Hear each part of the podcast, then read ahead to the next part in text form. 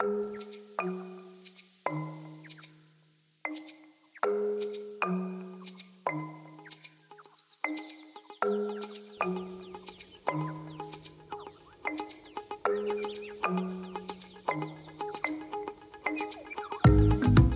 El año que se ha acabado, el 2022, ha sido un año intenso en lo que concierne al cambio climático. Se han tomado decisiones políticas que en su día la doctora en geología Elisa Sainz de Murieta tildó de hito histórico.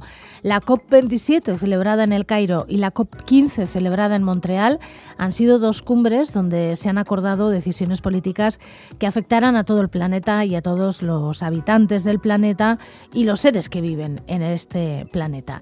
Y de esto queremos hablar con la doctora en geología, profesora e investigadora de Euskal Herriko Unibertsitatea IBC3, Elisa Sainz de Murieta. Kaixo Elisa, egunon.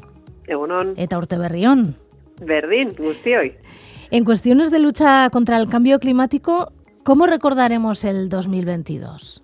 Bueno, yo creo que no sé si ha sido un año especialmente memorable, pero sí hay algunos datos que podemos destacar, ¿no? Lo primero, pues lo que comentabas, que mencionaremos un poco más adelante, las decisiones adoptadas en, en, la última cumbre de cambio climático sobre la financiación de las pérdidas y los daños de los países más vulnerables, pero quizás sería mencionar un poco las principales variables climáticas que siguen avanzando. Entonces, aunque no ha ocurrido nada quizás especialmente memorable, pues sí que deberíamos ser conscientes de que, por ejemplo, el aumento del nivel del mar pues sigue acelerándose y ha alcanzado pues un nuevo récord.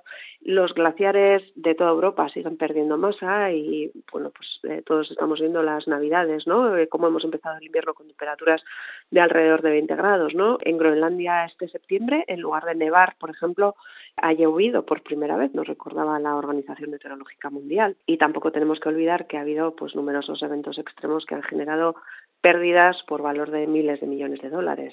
Así que, bueno, no sé si será, como decía al principio, un año especialmente memorable, pero sí que han seguido ocurriendo situaciones importantes ¿no? de cara al cambio climático.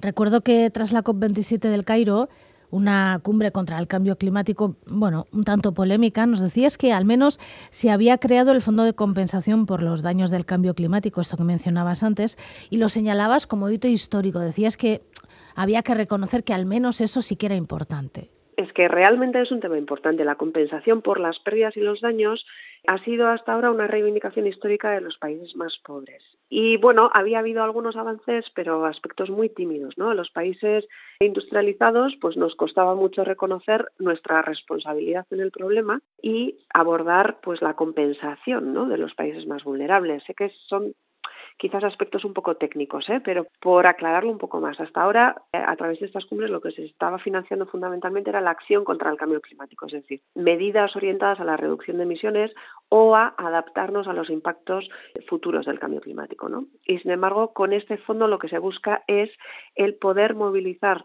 recursos para compensar por las pérdidas y los daños que ya están ocurriendo, sobre todo en países en desarrollo, eh, debido al cambio climático. Así que bueno, como decía, son aspectos técnicos, pero desde luego que pueden tener eh, repercusiones muy, muy importantes, sobre todo en los países más pobres.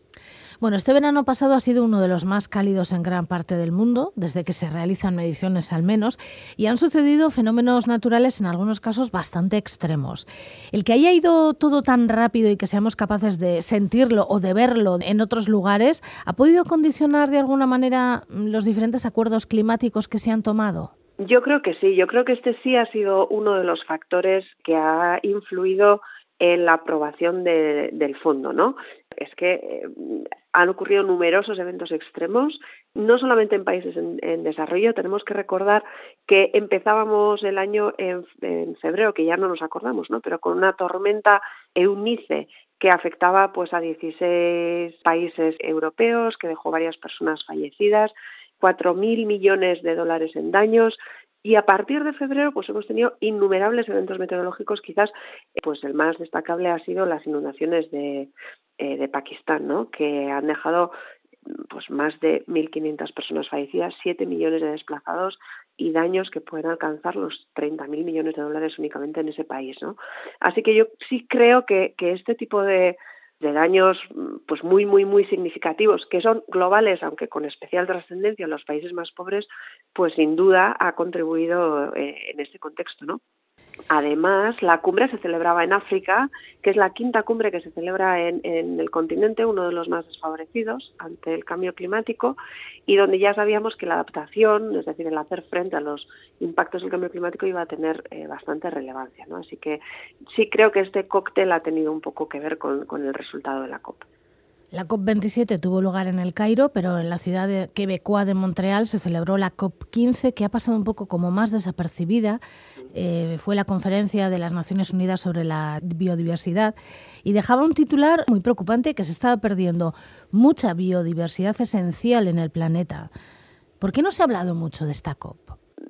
Yo no tengo, no sé si, si esta es la respuesta, no sé si existe una respuesta. Mi percepción es que vemos cada vez más el cambio climático como, algo que nos está afectando directamente.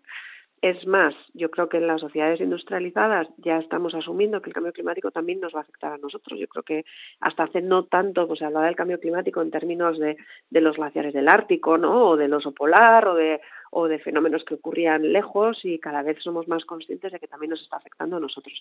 Esa relación más directa yo creo que, que sí que está afectando a, a tener una sensibilidad especial o, o una sensibilidad mayor por los aspectos, los aspectos relacionados con el cambio climático. Claro, la pérdida de biodiversidad no es algo que se vea tan fácilmente, ¿no? Y de ahí yo creo que esa dificultad para ver que se trata de un problema gravísimo, ¿no? Gravísimo. Es decir, las, los ratios, la velocidad a la que se está perdiendo biodiversidad, pues hacen hablar a, los científicos de, la sexta extinción del planeta, ¿no? A la misma escala con extinciones que ha habido en la historia geológica del planeta, ¿no? Es decir, que que se trata sin duda de algo gravísimo y que, como bien dices, pues está eh, recibiendo menos atención. No tenemos que olvidar que, que las dos convenciones de cambio climático y protección de conservación de la biodiversidad se aprobaron en 1992 en la cumbre de Río. O sea, son convenciones primas sin embargo, pues eso, durante todos estos 30 años, pues yo creo que el cambio climático sin duda ha cogido mucha, mucha más relevancia, ¿no? En esa cumbre de la, COP15, la de Montreal, se dio a conocer una lista de cantidad de especies que van a desaparecer con el cambio climático, que podrían desaparecer. Sí, el cambio climático es un factor que está amenazando, ¿no? Un nuevo factor que está amenazando la pérdida de biodiversidad. Pero ojo, ¿eh? porque no es el único factor. De hecho, la destrucción de los hábitats, por ejemplo, pues juega un papel fundamental en la pérdida de biodiversidad o la contaminación o la sobreexplotación de los recursos. Entonces, cambio climático y biodiversidad son, no sé si dos caras de la misma moneda, pero son dos aspectos que están íntimamente relacionados porque pueden retroalimentarse para bien y para mal. El cambio climático puede afectar negativamente a la pérdida de biodiversidad y a su vez la conservación de los ecosistemas puede contribuir a, mejorar eh, no solo el cambio climático, sino cómo nos adaptamos al cambio climático. Pero eso, no nos olvidemos que muchos de los factores que están generando tanto la pérdida de biodiversidad como el cambio climático tienen orígenes comunes, que fundamentalmente es pues la acción humana y pues la destrucción de los hábitats es uno de los aspectos más, más destacados. ¿Y en esta COP se han tomado decisiones? ¿En la 15? Bueno, pues los expertos a las puertas de la COP15 eh, reclamaban pues algo que fuera equivalente al Acuerdo de París para la conservación de la biodiversidad, ¿no?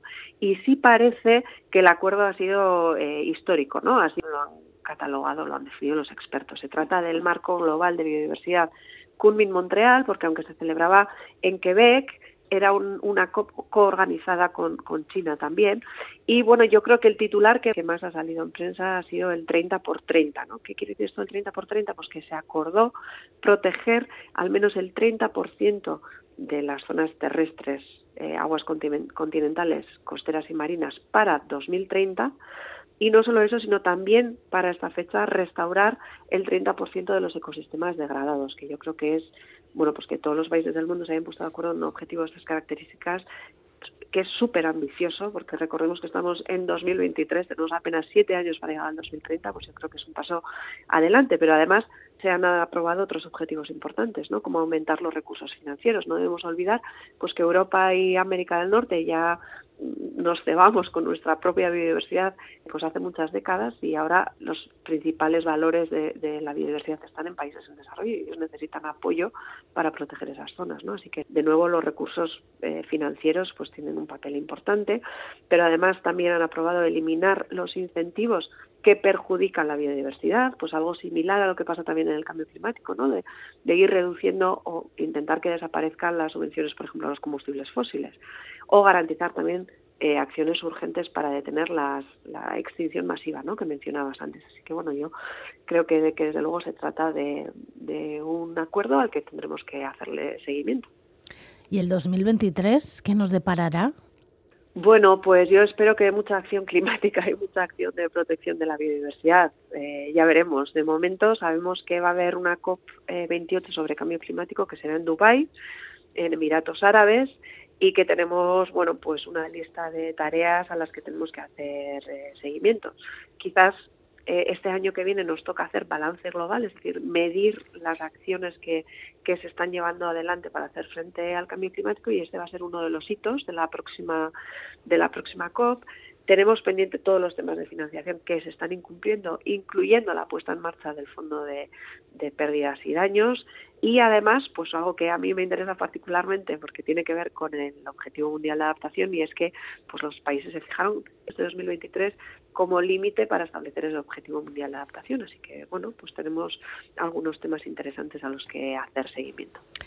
Bueno, pues haremos seguimiento y trataremos de que dentro de un año, cuando hablemos o si hablamos sobre este tema en estas circunstancias, podamos decir que el 23 fue un buen año. Pues sí, esperemos que, que, seamos capaces ¿no? de, de, al menos destacar eh, algunos elementos que nos ayuden ¿no? un poco a, ser optimistas y a pensar que, que vamos a conseguir hacer frente a, a estas dos crisis. Elisa Sainz de Murieta, eskerrik asko benetan, eta urrengor arte? Urrengor arte, eskerrik asko zuei.